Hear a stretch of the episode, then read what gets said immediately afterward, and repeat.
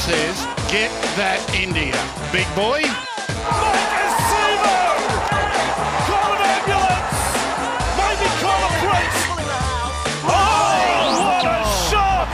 What a shot!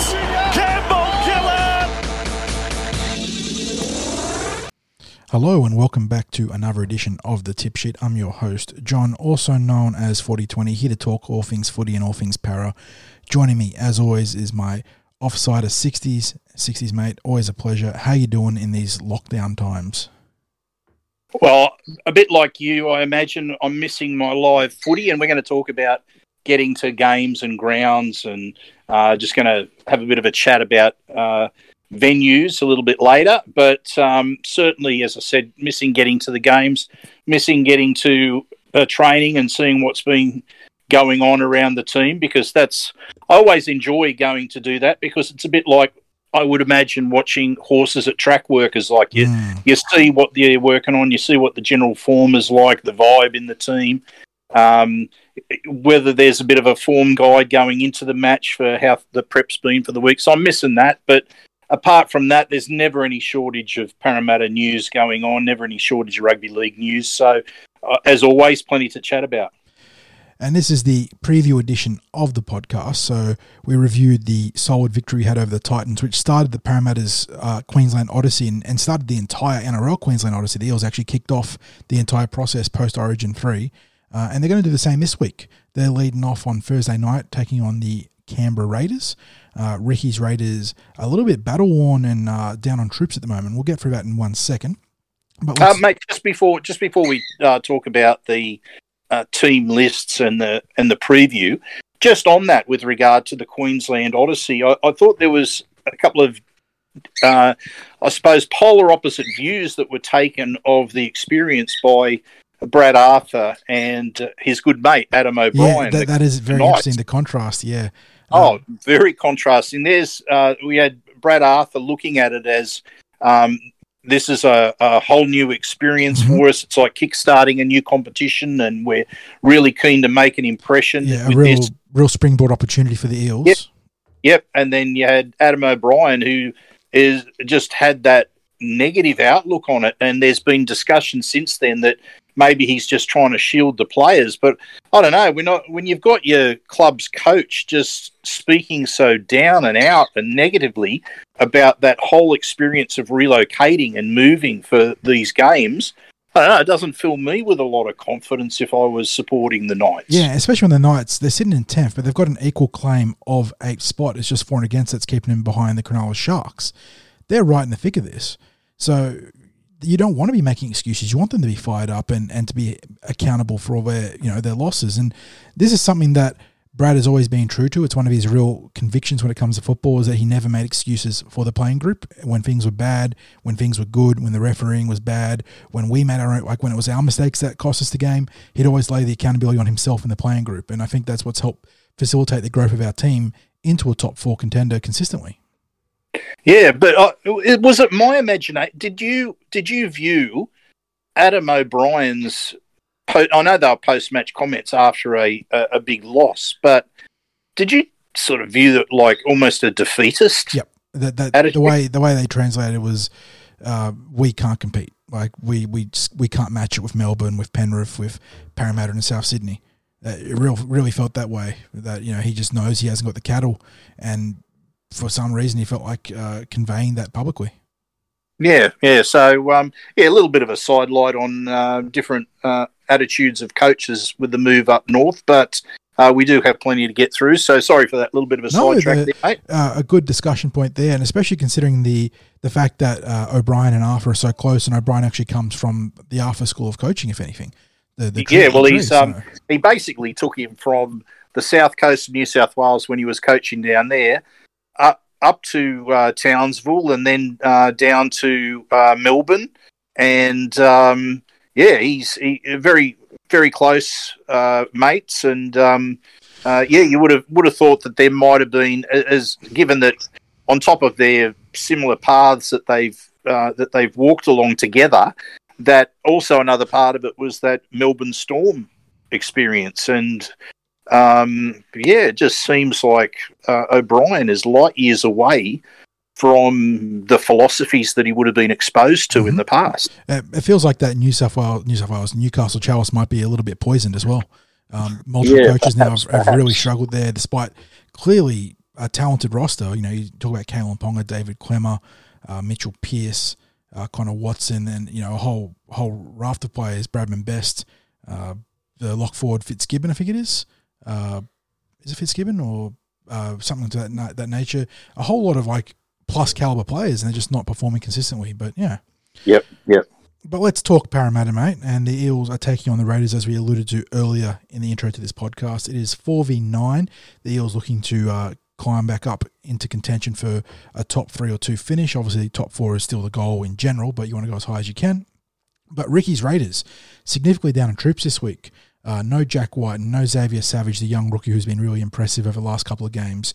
No Elliot Whitehead. So they are missing some big time players, a big time rookie as well.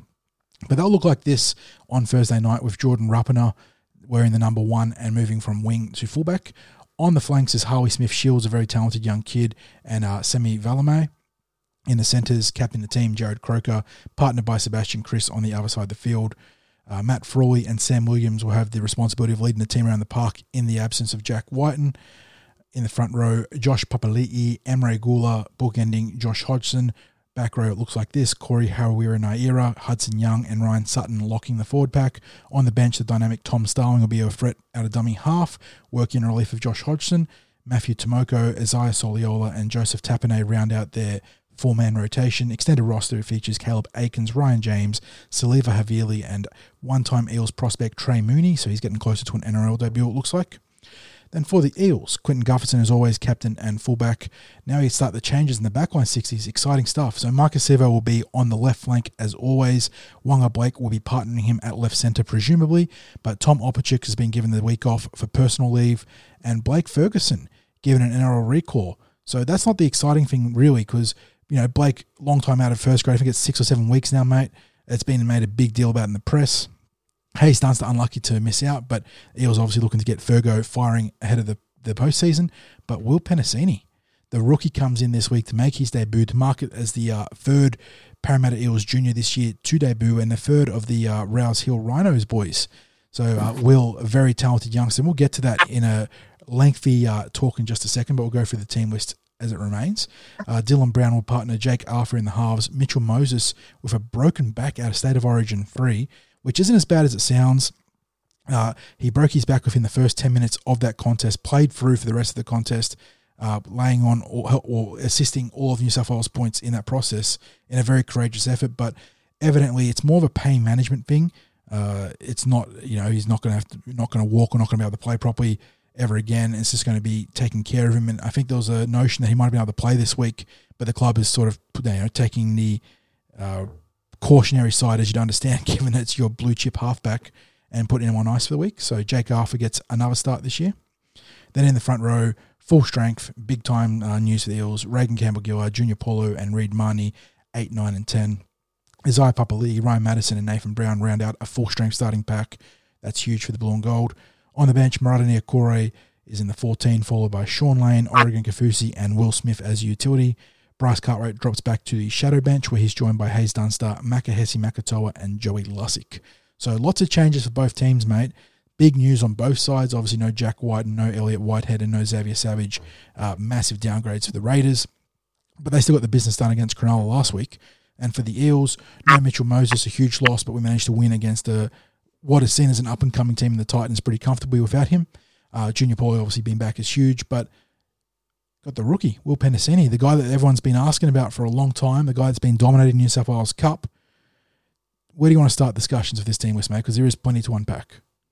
Well, mate, I I was getting whispers that Will was very close to a debut, and this was within the last two weeks. I was starting to get a few whispers about that, and I and then last week when we saw in the sheds uh, when the victory song was on, and you had Oregon and Dylan dragging Will into the the huddle to for the uh, for the uh, victory song in the sheds, and I thought, okay, they're really doing their best to make him feel like he's part of this team. And I just had that suspicion that it was going to be this week because when you look ahead and that run that the Eels have got, I don't know that there's too many other opportunities where you necessarily want to be blooding a, a young junior coming through against the likes of the Roosters or the Storm or South or Penrith uh, or Manly. It's just a it's it's one of those. We've spoken earlier in the season about the horror run that Parramatta's got at the back end of the season, and uh, that certainly that's there. So uh, it's probably uh, this was probably going to be the game that they looked at. Maybe they might have looked at the Cowboys game as well as an opportunity, but possibly by then they want to really be getting the combinations right as they come into the that uh, final series. Now, I just want to run through some stats that have been there about Will in uh, the report that I did on the New South Wales Cup, and I've also had it up on the uh, on our Instagram page. If there's any followers out there that listening to the podcast that aren't aware, we do have a a TCT Instagram page. Uh, now, these are the stats from Will for this year thus far in New South Wales Cup. 1,960 run metres, which places him fourth overall for run metres in the New South Wales Cup. 192 total runs, which places him third across all of the New South Wales Cup. Here's a big one 769 post contact metres, which places him second in the New South Wales Cup. Now, that's from a centre.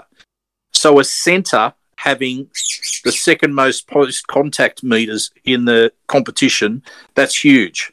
And 36 tackle breaks, which makes him the leading Eels player in the New South Wales Cup for uh, tackle breaks. So, uh, yes, we get to welcome him as Eel number 819. And those are some exciting stats to come in. And I think it was fair to say that this has been something that he's been building because in his in his first few games in New South Wales Cup, he was very much finding his feet. I mm-hmm. thought. Mm-hmm. Um, don't know if you were on the same page with me. No, on, I, I, agree. You could see the talent, you could see the the ability to impact the game, but he was still finding his feet hundred percent. Yeah, so he's he's really settled into um, form that's not just consistent, but it's it's had big moments in games. So he's earned his call up. To me, he's um, when you look at him running out there, there's a little bit of similarity between he and uh, Michael Jennings in um, that really quick stepping footwork and that ability to beat a player one on one. And we've seen evidence of that, uh, not just, uh, but then again, it's not just with that, uh, with his footwork and a uh, pretty good pace off the mark. It's the physicality as well of pushing through tackles. Yep. So he's he's quite the prospect. I think the big thing for me is if you go back and look at our season in the New South Wales Cup and the Eels obviously having a, a very good year prior to the suspension of the competition in outright second. If you sort of put a, a ni- nice little division in our season halfway through, and I think that mark sort of falls after we beat the Rabbitohs by 38 to 20. And in that game, he took on Tautau Moga and had a, a good running battle where Moga got plenty on him, and I think he missed five tackles in that game. Looking at the stats here, since, yep. since then he has averaged nearly 16 tackles a game, which is huge for a centre. Uh, so he's got 13, 20, 18, 21, 12, 16, and 10, which averages out at 15.71 tackles, so just shy of 16. And he has missed three tackles. Not not an average of three. He has missed three tackles across seven games since then. He has come on in leaps and bounds defensively. In that same period, he's averaged nearly 200 metres a game, uh, a handful of tackle busts a game, a try assist every now and then, a try. He has just come on massively in the back half of that New South Wales Cup season, and he is primed for this debut. He has earned it. Uh, question for you, mate, and this is uh, lingering in the back of my mind. He changed sides of the field. Correct. Did that coincide with around that time? That might have because uh, it might have been right about then, uh, if not maybe a game or there might be a game or two overlap, um, because he swapped sides. I think when Ferguson went back to New South Wales Cup, so that would have been uh, Fergo's first foray would have been. Gosh, what game? What game did Fergo play his first cup game for? Yeah, I'm. I'm. He's been out for about six or seven yeah, weeks, but I'm. Uh, but if, if I'm It, it, is very, it is correct, very he was close. playing- Yeah, Will was playing the right side, he started right, right side centre, and switched left. and then he switched to the left. And I'm uh, we um, we we were at that game against South Sydney, and uh, I'm I'm sure he was playing the right hand side because I can remember the uh, that Yeah, duel that went on all And game, Tao and then Tao, Tao Tao in the- got Simbin at the end of the game for Malvin. that's off. right, that's Yeah. right, and it was on the far side of the field. Correct, correct. with the uh, with the um So was- in the Eels right corner, game? and it was yeah, Yeah. So we yeah, it was definitely uh, he was definitely playing uh, right side in that particular game, and I remember we got, had a chance to speak to him after the game and asked him about um, about the incident of Moga being uh, sent from the field. And he, I remember him shaking his head and just saying he just he never he never stopped going at the uh, at the ref at the sideline official all all match. But um, yeah, the interesting thing I think from memory was that Moga was he was at the sideline official all match, but then also apologising. yeah. after- he'd have, a- he'd he have a the better spray of him, so he'd have a shot, and then he'd go, "Oh, sorry." Uh, but yeah, he has been on an upwards trajectory by some margin, and he has earned this call up. And obviously, it comes at Tom's expense, where he gets some personal leave, uh, dating back to that you know incident that we we all found out about a few weeks ago, which is unfortunate. But a huge opportunity for Will, and like you said, sixties, the window for him to play was sort of closing because we do have that murderers row of teams going to verse. So it was sort of this week or maybe the Cowboys game. Um, and I'm really glad he got the opportunity because if he kills it now, he then gives Brie a great uh, a great problem to have in that Tom will come back into the starting team. But if something goes wrong, he knows he can call upon Will Penisini. Exactly. Yeah, it's it's good to know that you've uh, if you've blooded someone, just what their capacity is to be able to lift to that standard. So um, I'll tell you and, what and as well. The the press, the pressure's on him, mate. You know why? Jacob Arthur, What? round ten, magic round, scores a try on debut. Sean Russell uh, up against the Bulldogs in round uh, round uh, there we go round fifteen scores a double on debut. Will Penisini on debut round nineteen versus the Canberra Raiders. He's got to score a triple, mate. He's got to get a hat trick. I was about to ask whether you're uh, tipping a hat trick on that. I wonder if uh, I should include him as an Eels try scorer in the punting tip this week. so um, that was uh, Well, he's going to play. He's going to play right edge because he's working in relief of Tom Opacic, and I, I can't imagine he was going to partner Blake Ferguson and Waqa Blake back up again and completely mess up their back line because Waqa's had a nice combination of Maika on the left. The right edge really shined against the Gold Coast Titans in that first half. Uh, we took all of our fast play the balls down that side with Ryan Matterson and Dylan Brown really playing up tempo footy, a bit of offloading and second phase ball, opening up the Titans. So he's down that side. He could get some opportunities to really get downhill against the Raiders. Yeah, and uh, I'm sure as um, I think Dylan refers to um, uh, to Will as nephew. Uh, whether he's whether he calls him uncle or, or what, I'm, I'm not sure. Is their little um, little nicknames or terms of endearment? But um, uh, let's see how Dylan goes looking after his uh, his nephew there on the on that right side. It, look, it's I think it's a fantastic story that we've been able to debut these young players this year, and it's a mark of, I suppose, the faith that we've got in the pathways players that are coming through and their ability to adjust in their first season to be able to make their debuts. Now, I think it's very important that we make a distinction here because at no stage have we suggested or has the coach suggested that any of these players are ready to be regular first grade players. They're coming in to do a job for a match. So they're getting that exposure. Even Jake, who's now playing, what's this, his fifth game in the NRL this weekend. It'd be right He's- for it, yeah. The pe- people have, oh, been people who've been saying to me, he's he's two to three years away from being first grade.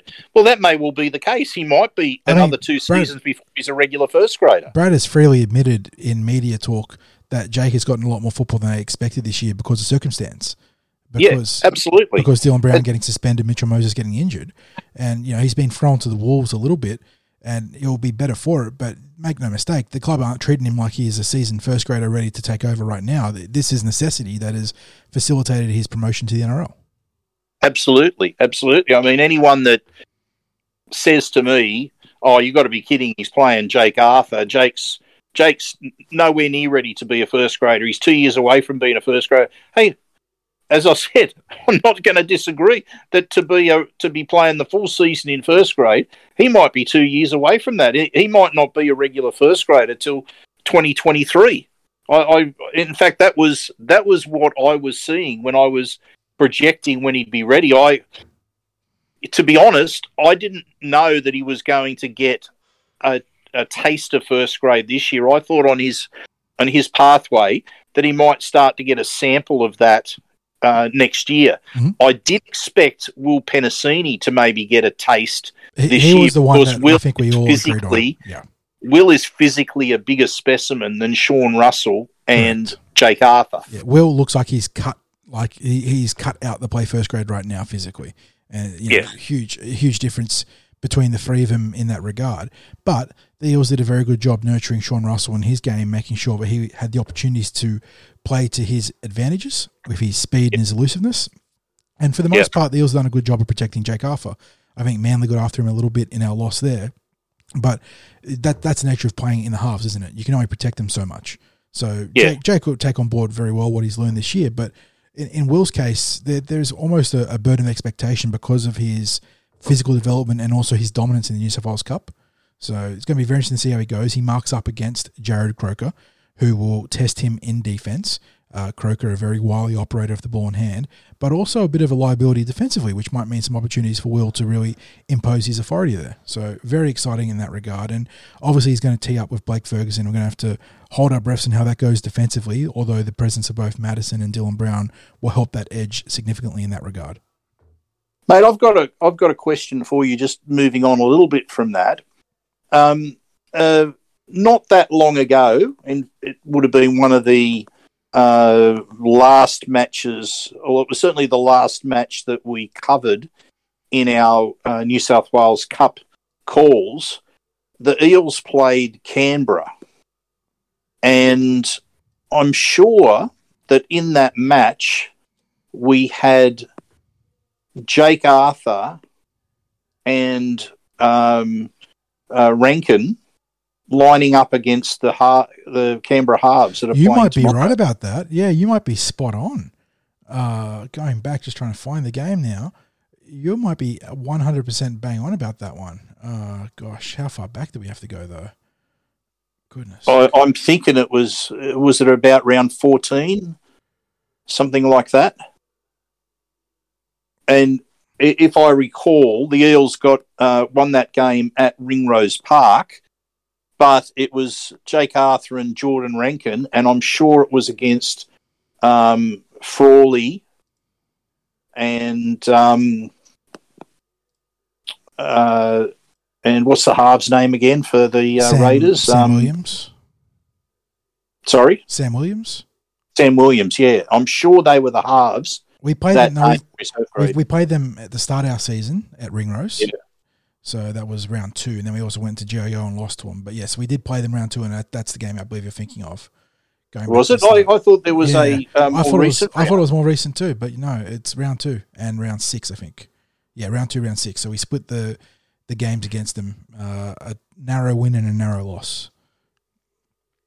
Hmm. Yeah. Uh, so. what, okay. Okay. I, I I just had it that there was a a more recent uh, game that was played between the two teams. So there you go. That's what that's what the uh, old memories getting like. but uh, I I just had this recollection of them uh, lining up against uh, the the halves partners. So um, there you go. That's how quick the season goes. losing losing track of um, of that time with the um, uh, with round two. My goodness, that is going back some start, some time. That's so, um, well, yeah, let's let's, okay. let's bring it back to a new opportunity. Let's talk Blake Ferguson. What are you expecting out of Fergo this week? What are the baseline uh, sort of goals he has to meet in his comeback game in the NRL? Oh, mate, as as far as I'm concerned, Um, it's defense, defense, defense. That's it, it, for me. His place in the first grade team is entirely based on his decision making in the defensive side of the game. And the pressure's on We- because we saw Haze Dunster come in, and by and large, that edge was pretty sound defensively. The systems were working. Yeah. So the way the way that I look at it, and I've spoken about this many times before, was that if you if you save a try, it's as good as scoring a try or creating a try, because it's it's six points on the scoreboard that you're stopping, as opposed to six points on the scoreboard that you get. Either way, you're impacting your opposition by six points. Now we know that Blake Ferguson can score some of the tries that a lot of other wingers couldn't score when he's faced with uh, uh, defensive players in front of him that he finds a way to get the ball down, be it the spectacular or just throwing his body at the line. So we know what he's capable of in attack. He's the sort of player who can be a game breaker when it comes to attack. We also know that he, he's he's probably better than Maika when it comes to returning the ball from the back end of the field off a kick. So if he can get that um, second carry off a kick from uh, from our deep in our half, even better. However, the we don't need to go into too many details about what was happening defensively between him and Waqa, and it was it was a it had got to the stage of being a train wreck. And thankfully, it was something where I think they'd only been a pairing for about two weeks from recollection. The uh, when Waqa returned, would that be right? Two, maybe three at the most. It sounds about Where- that sounds about the, the window where- that was there yeah. before they made the change. Yeah, yeah. Before that change was made, so uh, and as as Ba said, it was something that um, was an issue last year, and then when it showed that that lack of communication, that that lack of um, that capacity to be on the same page defensively between those two still existed, that he, he made the change and ultimately that ended up being not just swapping the sides of the field for Waqa, but also swapping out Blake and Blake Ferguson.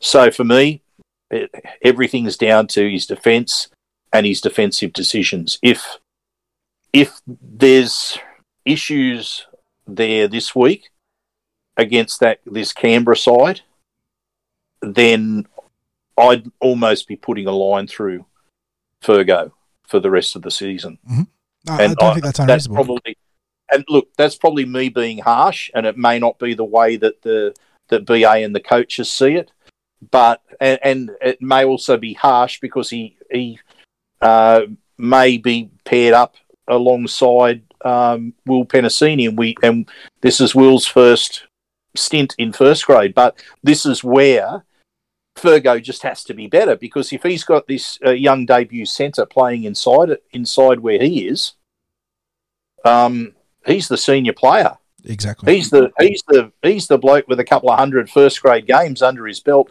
He has to be the one that's guiding the young player through the game. He has to be communicating to him and communicating very clearly. And if that just doesn't happen, if there are defensive deficiencies around his game, it just won't be good enough this week.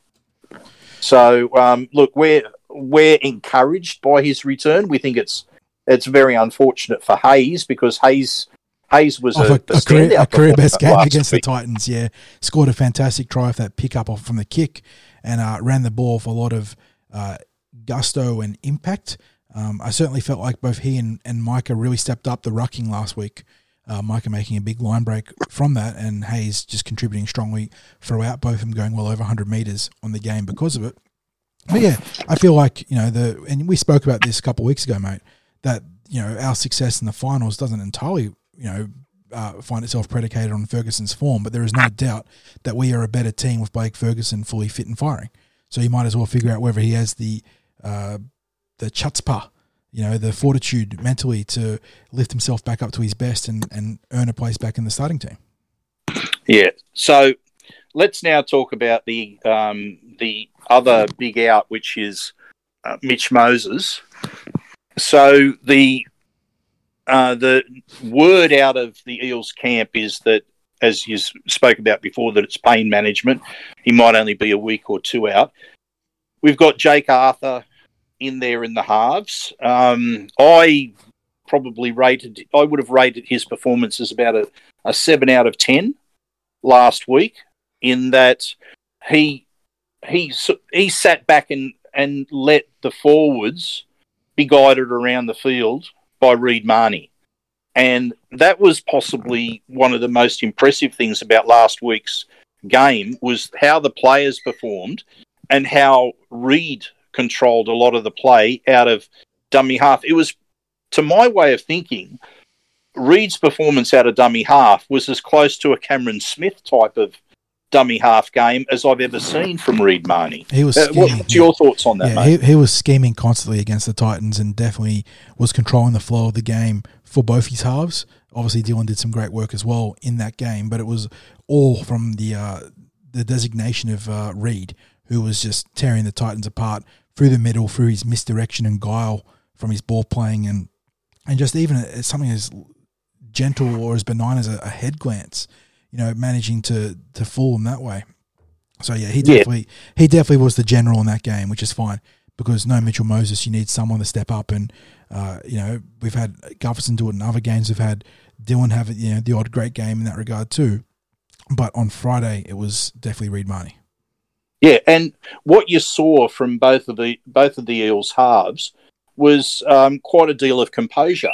Like neither of them looked as if they needed to force the football. They weren't trying to do anything that was going to take away from what looked like the the uh, obvious game plan of winning the game through the centre. So, um, yeah, just bear with me, mate. I'm just relocating myself away from The- the, the birds peanut they've gallery's chiming decided to go through the whistling repertoire in the background.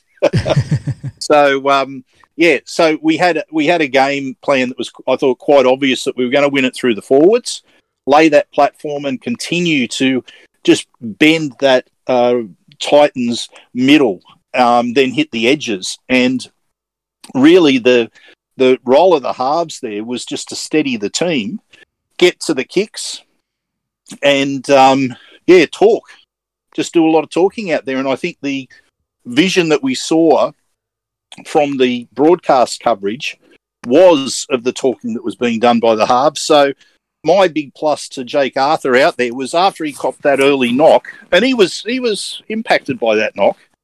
But after he copped that early knock, just playing quite composed. So Yeah, he, he exactly. just doesn't You look. He, do, he really looks phased out there. Yeah, and, you know, hopefully this helps continue the growth of Dylan Brown as well, who has been entasced with more responsibilities in the absence of Mitchell Moses. And we saw some really good flashes out of him against the Gold Coast Titans because Dylan, like Ferguson, is another player. You get him to his best, and he is all of a sudden this huge um, factor that the opposition teams have to account for. Yeah. So with the with the, do you expect to see anything very different to last week's game plan? You you when you were running through the teams, you you said okay, the starting pack's there as at hundred at full strength, and the changes are. Um, the, the ins and outs are, are in the back line there. The- so The addition of Junior Paulo gives us greater flexibility in the red zone. Um, we've, Yes. we've used him as a, a fulcrum many times this season and last as that uh, sort of mix up playmaking option that teams have to account for. So I expect to see him feature. Obviously, and his ever present offloading ability through the midfield is just a, a huge danger to opposition teams. So that goes without saying. But by and large, I think you're right. The, the game plan is not going to be too dissimilar to what we saw against the Titans. Um, just play some very strong football through the middle, take the offloads when they present themselves, and, and sort of get downhill from there. And obviously, Junior Paulo is huge in that regard. The only other thing that might change this week is that we have a, a greater inclusion of Clinton Gutherson out wide. Uh, it felt like the opportunities were pretty sparse for him against the Titans, barring that one play where he made the line break and, and threw it into touch, unfortunately. So Yeah. may, maybe with Junior and Guffo in there, you might see a few different looks in the red zone. Yeah, yeah, that's possible. So, um, yeah, I look. All in all, I see that very little may change in terms of the game plan.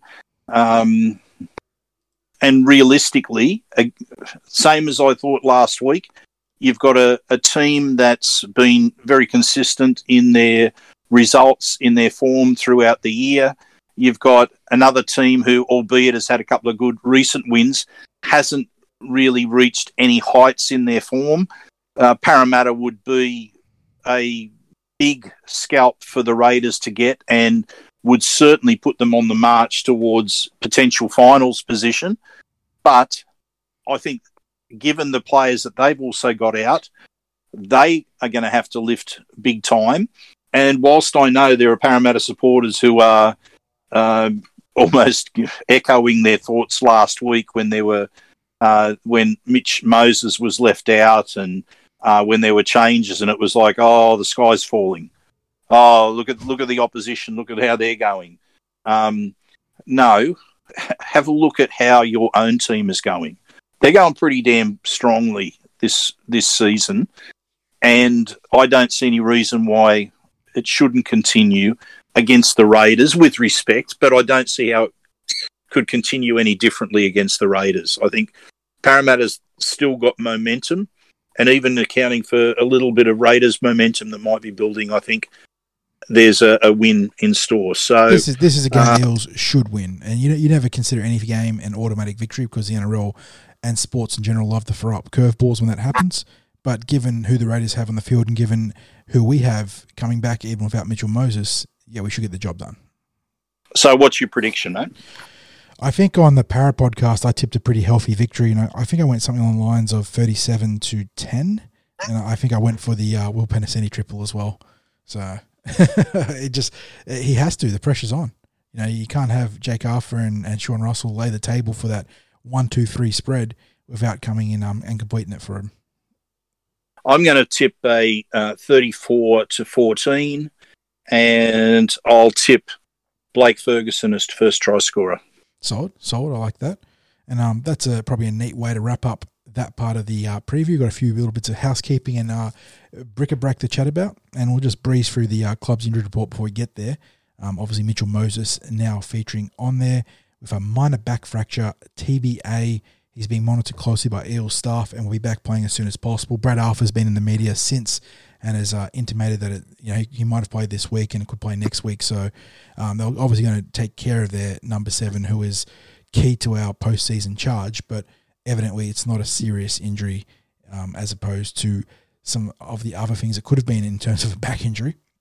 But he's joined in the injury ward by Wiremu Greig, who has been upgraded from a potentially season-ending ankle syndesmotic injury, industry, injury, not industry, sorry, uh, and is now due back roughly rounds 23 or 24. So he could feature as a depth option for the Eels in the postseason, which is a big boost to their forward pack. And then Nathaniel Roache, who was still TBA with knee bruising. So I don't know if you've heard anything 60s, but uh, he had that awkward little uh, stall, I suppose, was when he was running the ball in his uh, one NRL appearance for the Eels this year. And we, we all thought the worst in terms of an ACL, but it, it's this nebulous knee bruising, which is haven't hasn't been given any sort of clear timeline yet but hopefully he's back for the 2021 season. Yeah, it it would be good for those players to get back. We're just as likely, it oh, well, it'd be just as good if we could have a resumption of the New South Wales yes. Cup competition. Although that is looking as this lockdown, in, in all likelihood, might yet go on for a, a week past the supposed uh, end date of um, of the uh, at the end of this month um, whether we get to the stage where we can have community football again this season. You'd have to say there's a dark cloud over that, but um, we can, you know, we can try to be positive anyway. So um, yeah, it's always good to have that depth, and and just to that end, uh, there was of course the rumours this week that the Eels were looking to sign uh, Anthony Milford from the Broncos. Now, I went on record as saying that I was all for the signing of Anthony Milford, and uh, actually, my point wasn't so much about getting him for the rest of this season. My point was actually I had him on my preliminary draft for um, uh, the post about uh, roster for next season as a, a potential recruit. I'm I'm all for We do love The a reclamation project. We've done some- yeah, the reclamation project, and I think the the best reclamation projects are those people who have been almost right at the summit of the game, either in terms of their representative football or winning grand finals, but certainly being match winners in their time, and somehow their career gets stalled or sidetracked, and that can that can be for a whole whole range of reasons. There's just times where players end up at the wrong club for them. Absolutely. Yeah, bad fits, bad, uh, Bad whether it's, bad whether fits, wrong- philosophy wrong or schematics. Yep. Yeah, yeah. Um, uh, if they've if they've moved to to go to another club, it can be it can just be that their home life isn't And isn't what it was where they you know where they were before. So let's be brutally honest, 60s, that the Brisbane Broncos are a bad fit for a lot of players right now. oh, they it's it's almost like you. Sometimes I look at the players that they've had at their disposal over the last couple of years, and you think to yourself, how does a team with It, this do- player it doesn't add up. No. It Go- doesn't add up. go so poorly.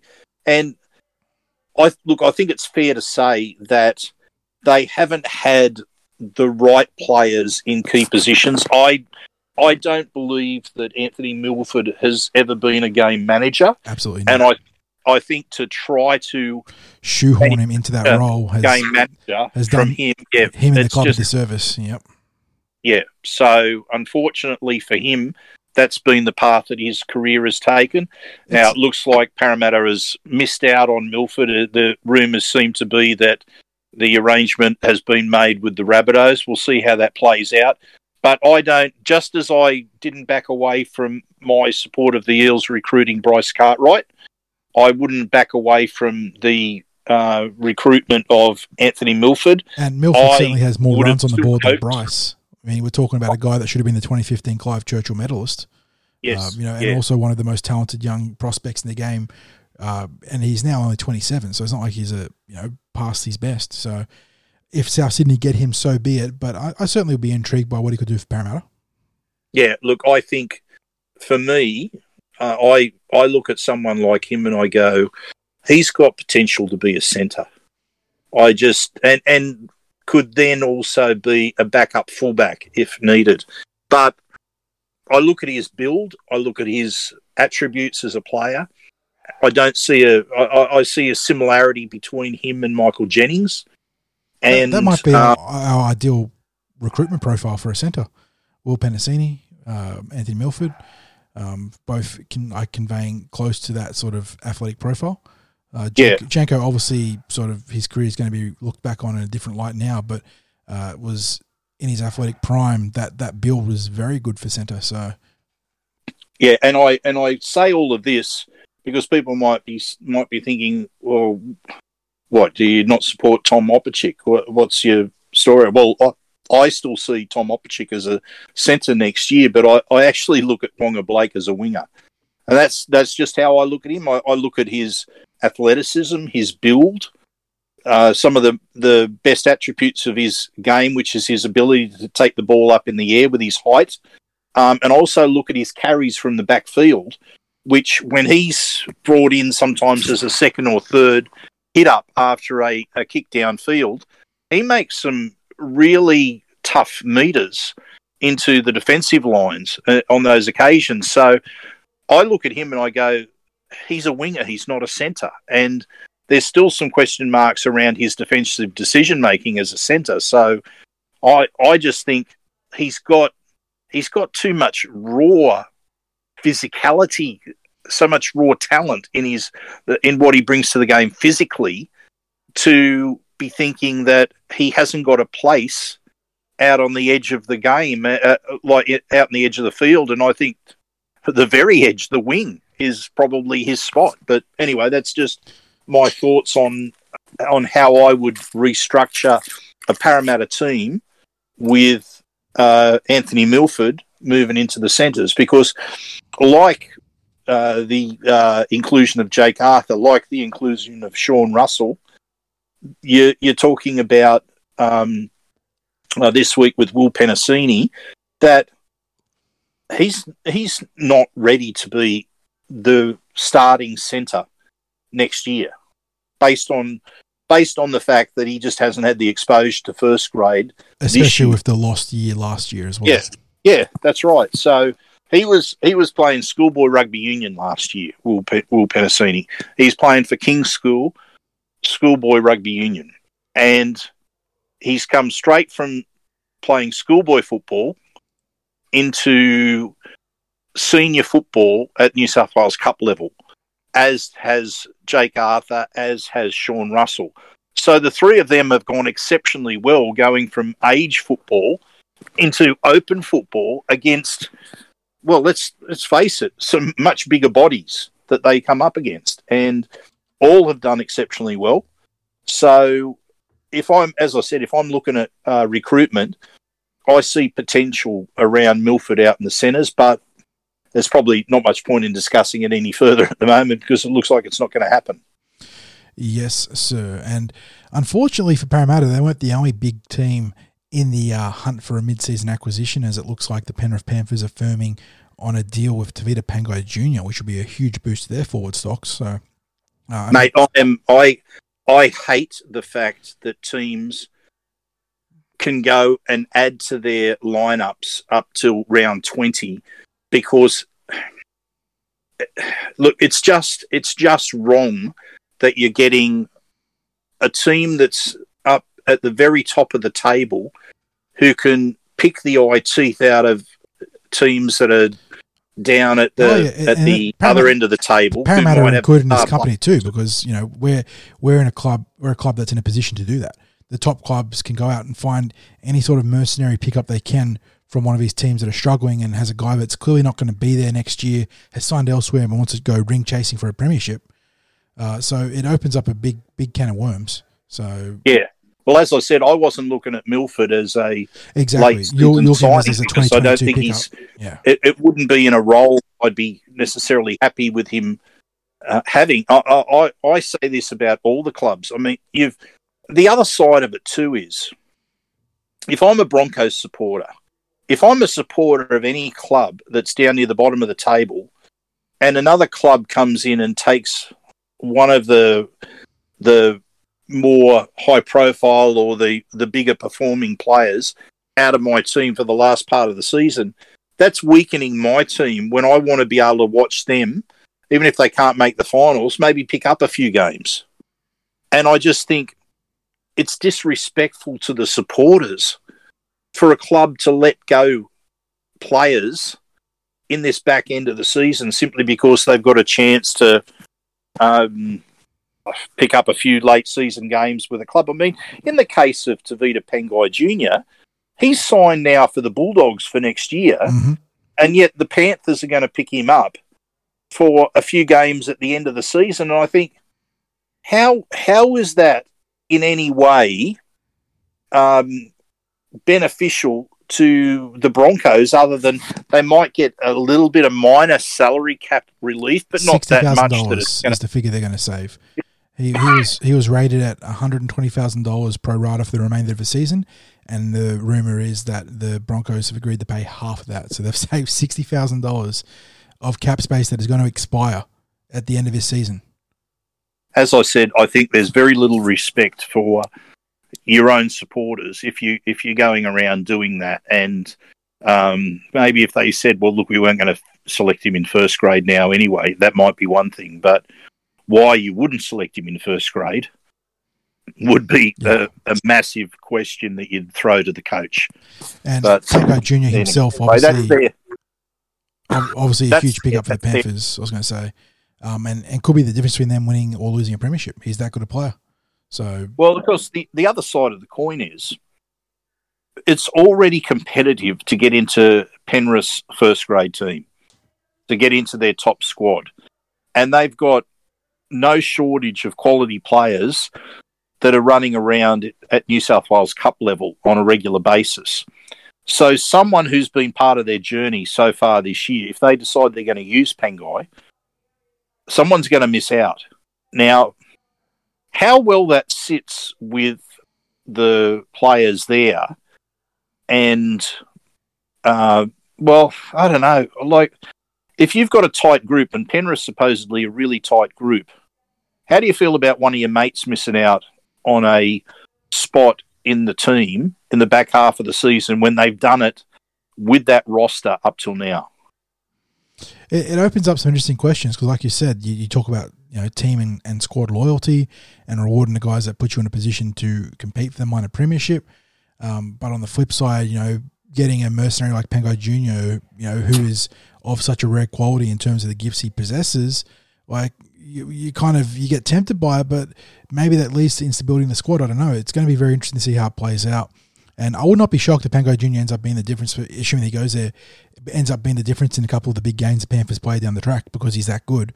But equally, it could be a bit of a uh, destabilizing influence given his uh, uh, issues in that regard over the last few years. So something interesting to monitor. Can't say I'm a huge fan of the whole the whole uh, concept of the top teams been able to pick the eyes out of the, the teams out of comp- out of the competition now. But the NRL created this monster, and I can't blame Penrith for playing the game by the rules that the NRL laid out. Yeah, yeah. I think that's um, unfortunately it's one of those things where if it's there, clubs are going to take the opportunity to get Mhm. a player Always, They add to their roster, and we can put up our protestations and and and say how much we don't like something and how wrong it is, but it is what it is, and um, that, that's how it's going to play out. So, yes, um, mate, it this is this has been it's this has turned into uh, a, quite another uh, massive podcast in terms of the discussion topics. There is something that I'd like people to be thinking about, maybe coming into as we as we come towards next week's podcast, and it's something I want to raise. Hopefully, we can get Joey Grimer onto the podcast next week. But I want to talk about seeing as though the competition's now being played as away matches basically for everyone. Topic I'd like people to start thinking about when, and we'll be talking about it next week, will be your favourite and least favourite away venues. So, um, we're talking obviously as Parramatta fans, we love being at Bankwest Stadium. Prior to that, we loved Mhm. Parramatta Stadium, and some of us who are older uh, may have actually loved Cumberland Oval despite its primitive facilities. That's more. but- yeah, But now, with every every match being an away game for the majority of the of the premiership sides, what's your your most favourite uh, away venue, your least favourite away venue, and and simply maybe those that you that you do rate and those that you don't rate. So everyone have, can have a bit of a think about that. And we'll we'll bring that into our discussion next week. Just looking ahead. sounds good, mate. and I think there's a couple of easy uh, hated venues that we um we're all going to pile onto. Um, Yes. some, some of them featuring uh, arc rivals and whatnot. Uh, some I think that's definite. That's definite. But I'm going. To, I'm going to be very interested to hear what everyone likes, uh, where they like to go to, because once again, there's some obvious candidates too. Some of the newer stadiums have really earned a, a, a claim to being a crown jewel in the NRL's uh, uh, provinces uh, for being cathedrals of the game, and that goes across Queensland, New South Wales, and Victoria. But I think there's some also some of the older stadiums and stadiums that might not exist anymore that might be uh, popular venues to have gone to for games. Yeah, I'm I'm going to throw in a couple of um, favourites and not so favourites from the past. So I'm going to look at the current and also the past, the, those venues that are, are no longer used Mhm. in the uh, first grade football anymore, and how I viewed those. So that's a little bit of a teaser for our next week. And as I said, I'm hoping we can get Joey uh, on next week because I, I'd like to throw some questions to him about the English version of rugby league I mean, grounds. you talk about- you talk about cathedrals. over in England. talk about uh, foot, footy cathedrals and geez, England would have something like Wembley and whatnot. So very interested to see what Joey can bring to the discussion in that regard. Yeah, yeah, it should be should be an interesting topic. So have a bit of a think about that, people. And if you've got any questions that you'd maybe Hashtag Ask uh, like us to address in uh, either with Joey himself or, or or any topics that relate to some of the grounds. Um, it might be uh, your favourite Tucker from uh, some of these grounds that you can get somewhere and not elsewhere. The mighty, mighty a Wenty particular roll. hot dog or, Yeah. or Pluto pup or um, a burger that's available. I'm sure that there's going to be um, some people might even like the old Ringrose Park chips and gravy. The. Wenty roll, baby. That's the one. The the timeless classic. or the Wenny Burger, the Wenny Burger, mate, at, at, Ringrose Park. hmm Yeah, it's always um always uh, fun to hear those sort of things. So yeah, make sure you uh, you drop us a line for your favorite venues away, your homes away from home, if if you want to call it that. The places you'd love to go and watch footy at outside of Cumberland, Parramatta, or Bank West, and then your favorite tucker or grub at the footy. Yeah, I think it's a bit of a fun topic to get good- into, mate. Good, So good um good way to spark up the conversation for next week after we hopefully uh, dust off the Raiders. And on that note, I think it's a pretty nice place to wrap up another lengthy spiel that we've had between the two of us. Um, as always, thank you for stopping by. Hope everyone is keeping well in these times. I know lockdown can take a toll. As always, if you want to jump on and join the conversation on TCT, don't be afraid. Um, we're always there to have a yarn. And yeah, uh, stay safe, stay well, and we'll catch you guys next week. see ya.